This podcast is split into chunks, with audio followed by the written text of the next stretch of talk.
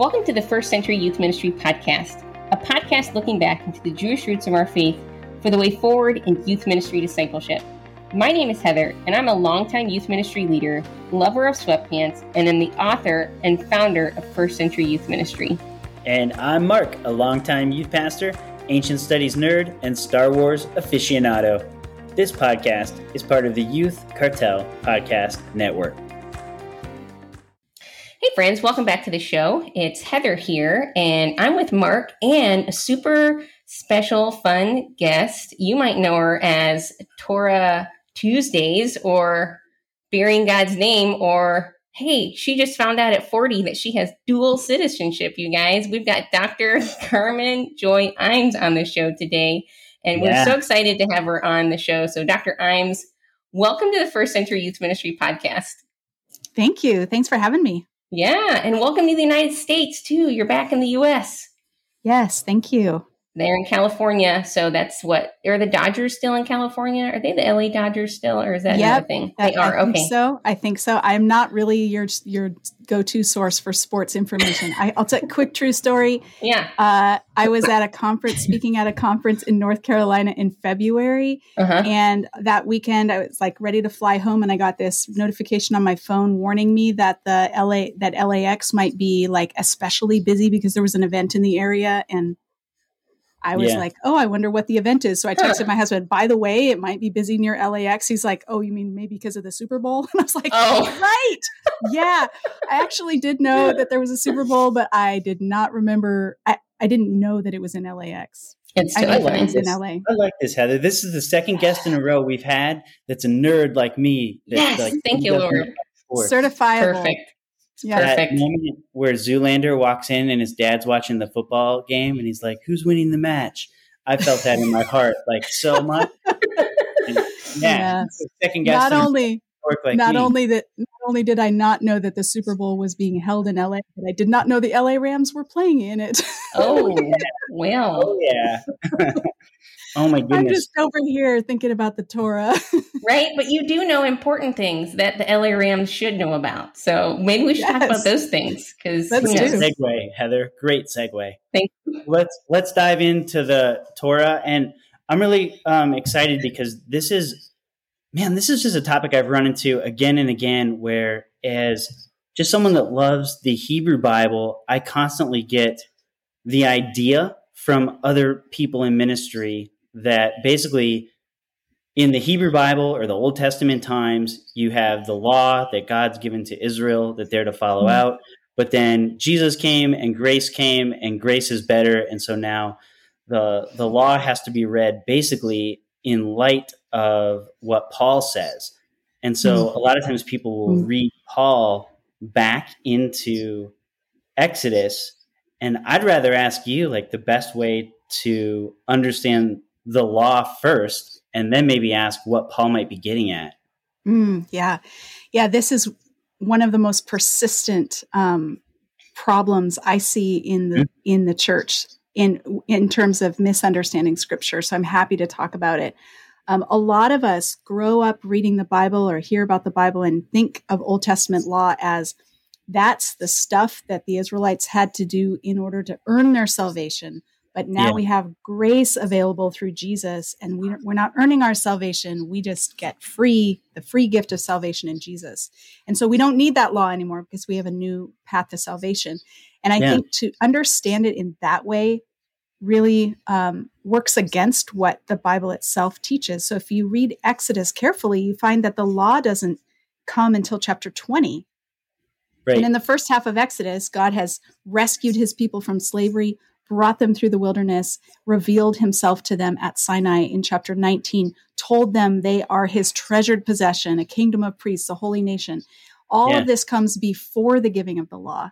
The mm-hmm. law is not a prerequisite for their rescue or salvation. The law is the way that they are they're supposed to live out their mission as the people of God in the world. And so, if I think if we can um, shift our thinking about Old Testament law, even in its Old Testament context, it can help us yeah. understand what Paul's trying to do. Um, the Israelites received the law as a gift, not as a burden. They were not trying to earn their way to heaven. They didn't think about things in that terms. They no. they saw this gracious gift that the God of the universe, the creator God of the universe, wants to be in covenant relationship with us and wants to dwell in our midst. Mm-hmm. And here's how we need to live um, to, to live out of our identity as his chosen people. Um, this these are the things that are going to mark our behavior. So the laws kind of show them practically what does it look like to be God's people, and it's actually very similar to what Paul does in the New Testament. Just about every Pauline letter is the first half is exposition and the second half is exhortation. So here's what's true about you in the first half of Ephesians. Um, yeah. God's broken down the dividing wall between Jew and Gentile.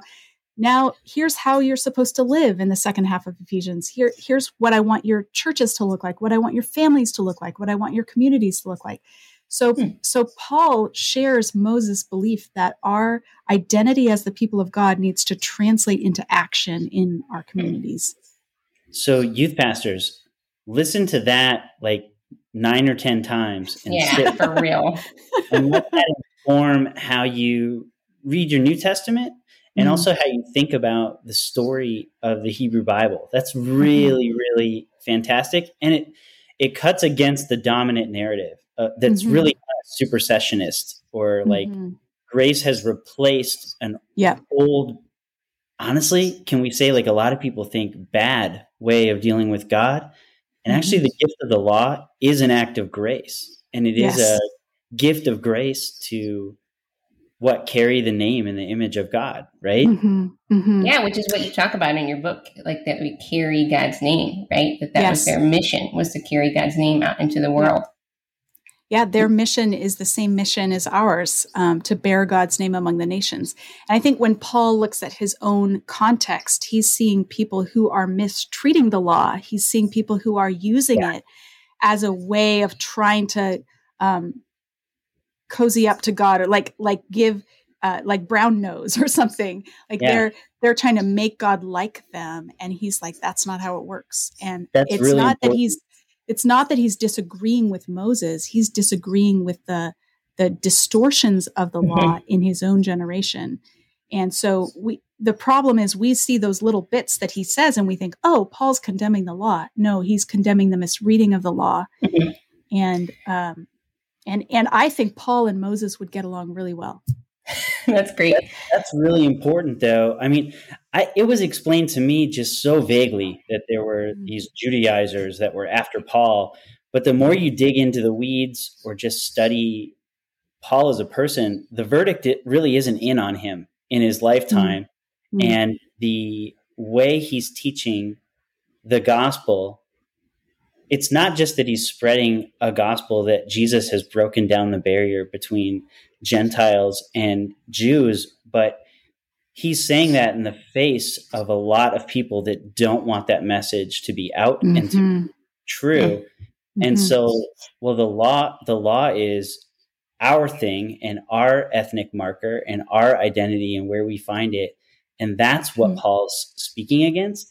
But if yeah. you don't know that, if you just read it at face value, it's really understandable, isn't it? How a lot of people just take what Paul says and they're like, well, that's how I'll think about Old Testament law then. Mm-hmm. Yeah. That's, that's such good like advice.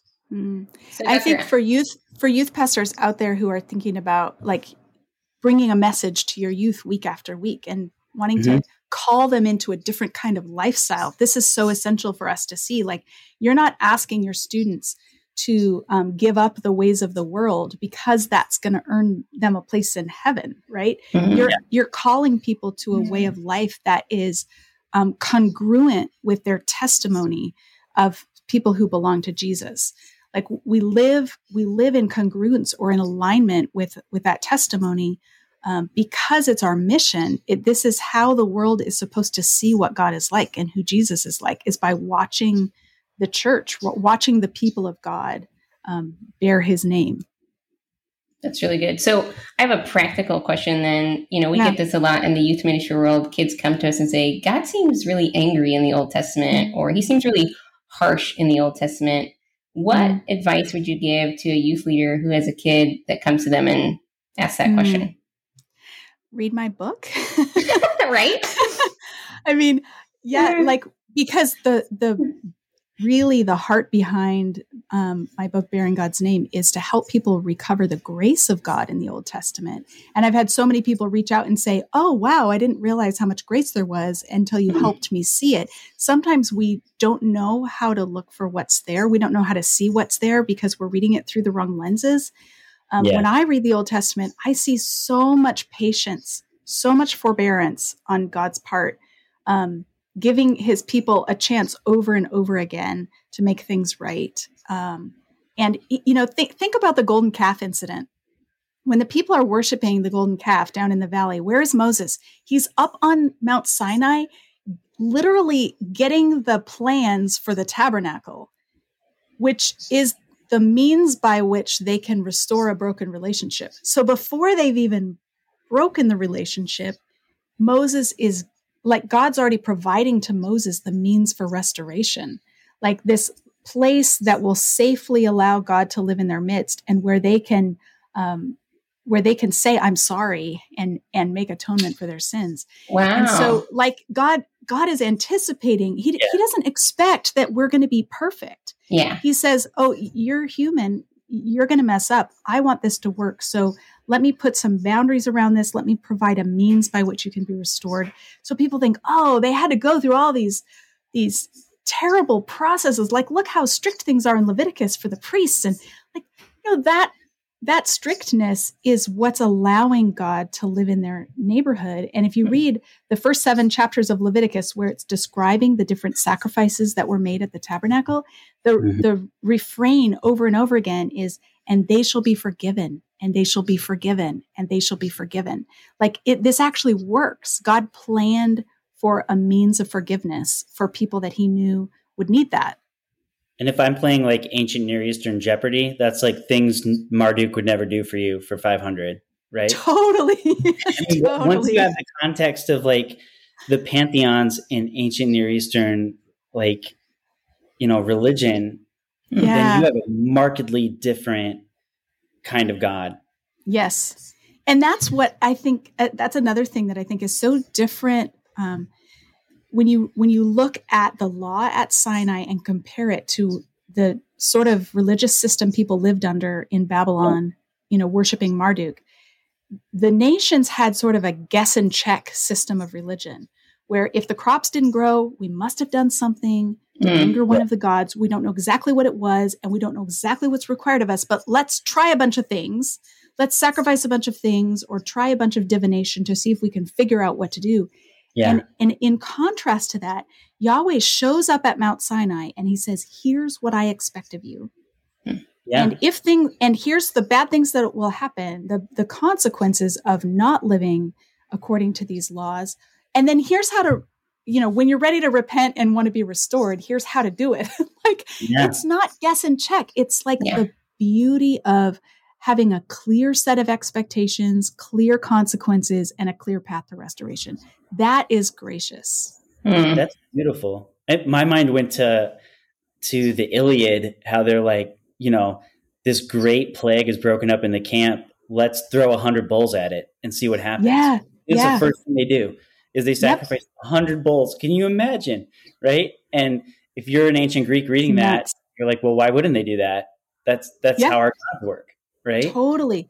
I have, mm-hmm. I have in the book, uh, uh, just a brief excerpt of a prayer to any God from Babylon. Yeah. And it's, it kind of exemplifies this angst that ancient people felt as they approached yeah. their gods. May the God, whoever he is, be reconciled. May the goddess, whoever she is, be reconciled. Oh my God, many are my wrongs, great my sins. Oh my goddess, many are my wrongs, great my sins. I do not know what wrong I've done. I do not know what sin I've committed. I do not know what taboo I have violated. And that's just a selection of a long prayer that's just like, yeah. let me see if I can cover all the possible bases because clearly I've ticked you off and I don't know how to make it right. Wow. yeah. It sounds so ancient and modern at the same time, actually. Yeah. right? Like the same human angst to yeah. profoundly know that we're loved and treasured and that there's a plan for our lives is still there and people still have it today. Yeah. And I guess just to wrap up real quick, what I love about what you said is it sounds like whether you were an ancient Israelite or whether you're living in light of the work of Jesus, there's a great exodus that has happened mm-hmm. on your behalf mm-hmm. before mm-hmm. any expectation that you carry God's name with with all you have. Mm-hmm. And just as a as a dad, when I instruct my kid, you know, I don't just want to pound him for mistakes, even though he makes a ton of them. I mean, every impulse a nine year old has is essentially wrong and breaks stuff. Especially a boy. He's like Tasmanian devil, uh, the cartoon. You know, he just spins around breaking things. Um, but I always ground him in, well, you're a Schaefer, and this is this is how mm. we do things. We're not a proud people, we're a short people, but this is how we do things. And mm. we have a great name to carry and that's like a gift and a blessing yeah. not a angry threat does that make yeah. sense it's an invitation to a really a, a really weighty responsibility like yeah. i think sometimes people feel like oh my morality my ethical choices don't matter a whole lot because in our culture we emphasize individualism so much it's just about mm-hmm. me and jesus and i ask jesus into my heart so that i can go to heaven when i die which is mm, very yeah. individual, very future oriented. Yep. And what I'm trying to do is help people see you have been invited into a family, right. into a larger story, and you actually have a hugely significant role to play in that story. So it's not just, oops, you screwed up and made God mad. It's mm. by failing to bear God's name well, you're actually living at cross purposes with your identity and vocation. And I think young people need to know my obedience matters mm-hmm. not because somebody's just there's a great scorekeeper in the sky but because because i have a i have a status in the kingdom of god mm-hmm. whereby my behavior actually makes an eternal difference and so i think if we can reframe for young people like here's why it matters to live and do things god's way um, yeah. it, it, takes courage to step out against culture. It takes courage to step out against maybe how your peers are living and make different choices and try to align yourself with with God's word. And it's not just, well, I'm not feeling it today, so I guess it doesn't matter. I'm just little old me. Like every one of us is is playing out our vocation on the world stage, and so it matters. Yeah, because if you think about it, if a kid gets hurt by a Christian kid, they don't say, I don't like that kid. They say, I don't like Christians. I yeah, don't like the church. Exactly. And we do not have to read very many news headlines before we mm-hmm. come across one about a Christian leader who has not bared, bore God's name well. Mm-hmm. Right. Yeah. Um, that's that's when everybody's really paying attention when a when a Christian college president is caught mm-hmm. embezzling funds or sleeping sure. with a student or yeah. something like yeah. it and it it does reflect on more than just that president and that institution it reflects on the name of Christ more broadly that's how God set it up to work I love that idea though um, because I mean it's never it's never hard to find a negative example like you mm-hmm. you can find a terrible example of carrying yep. the name of God or living out the kingdom of God very fast.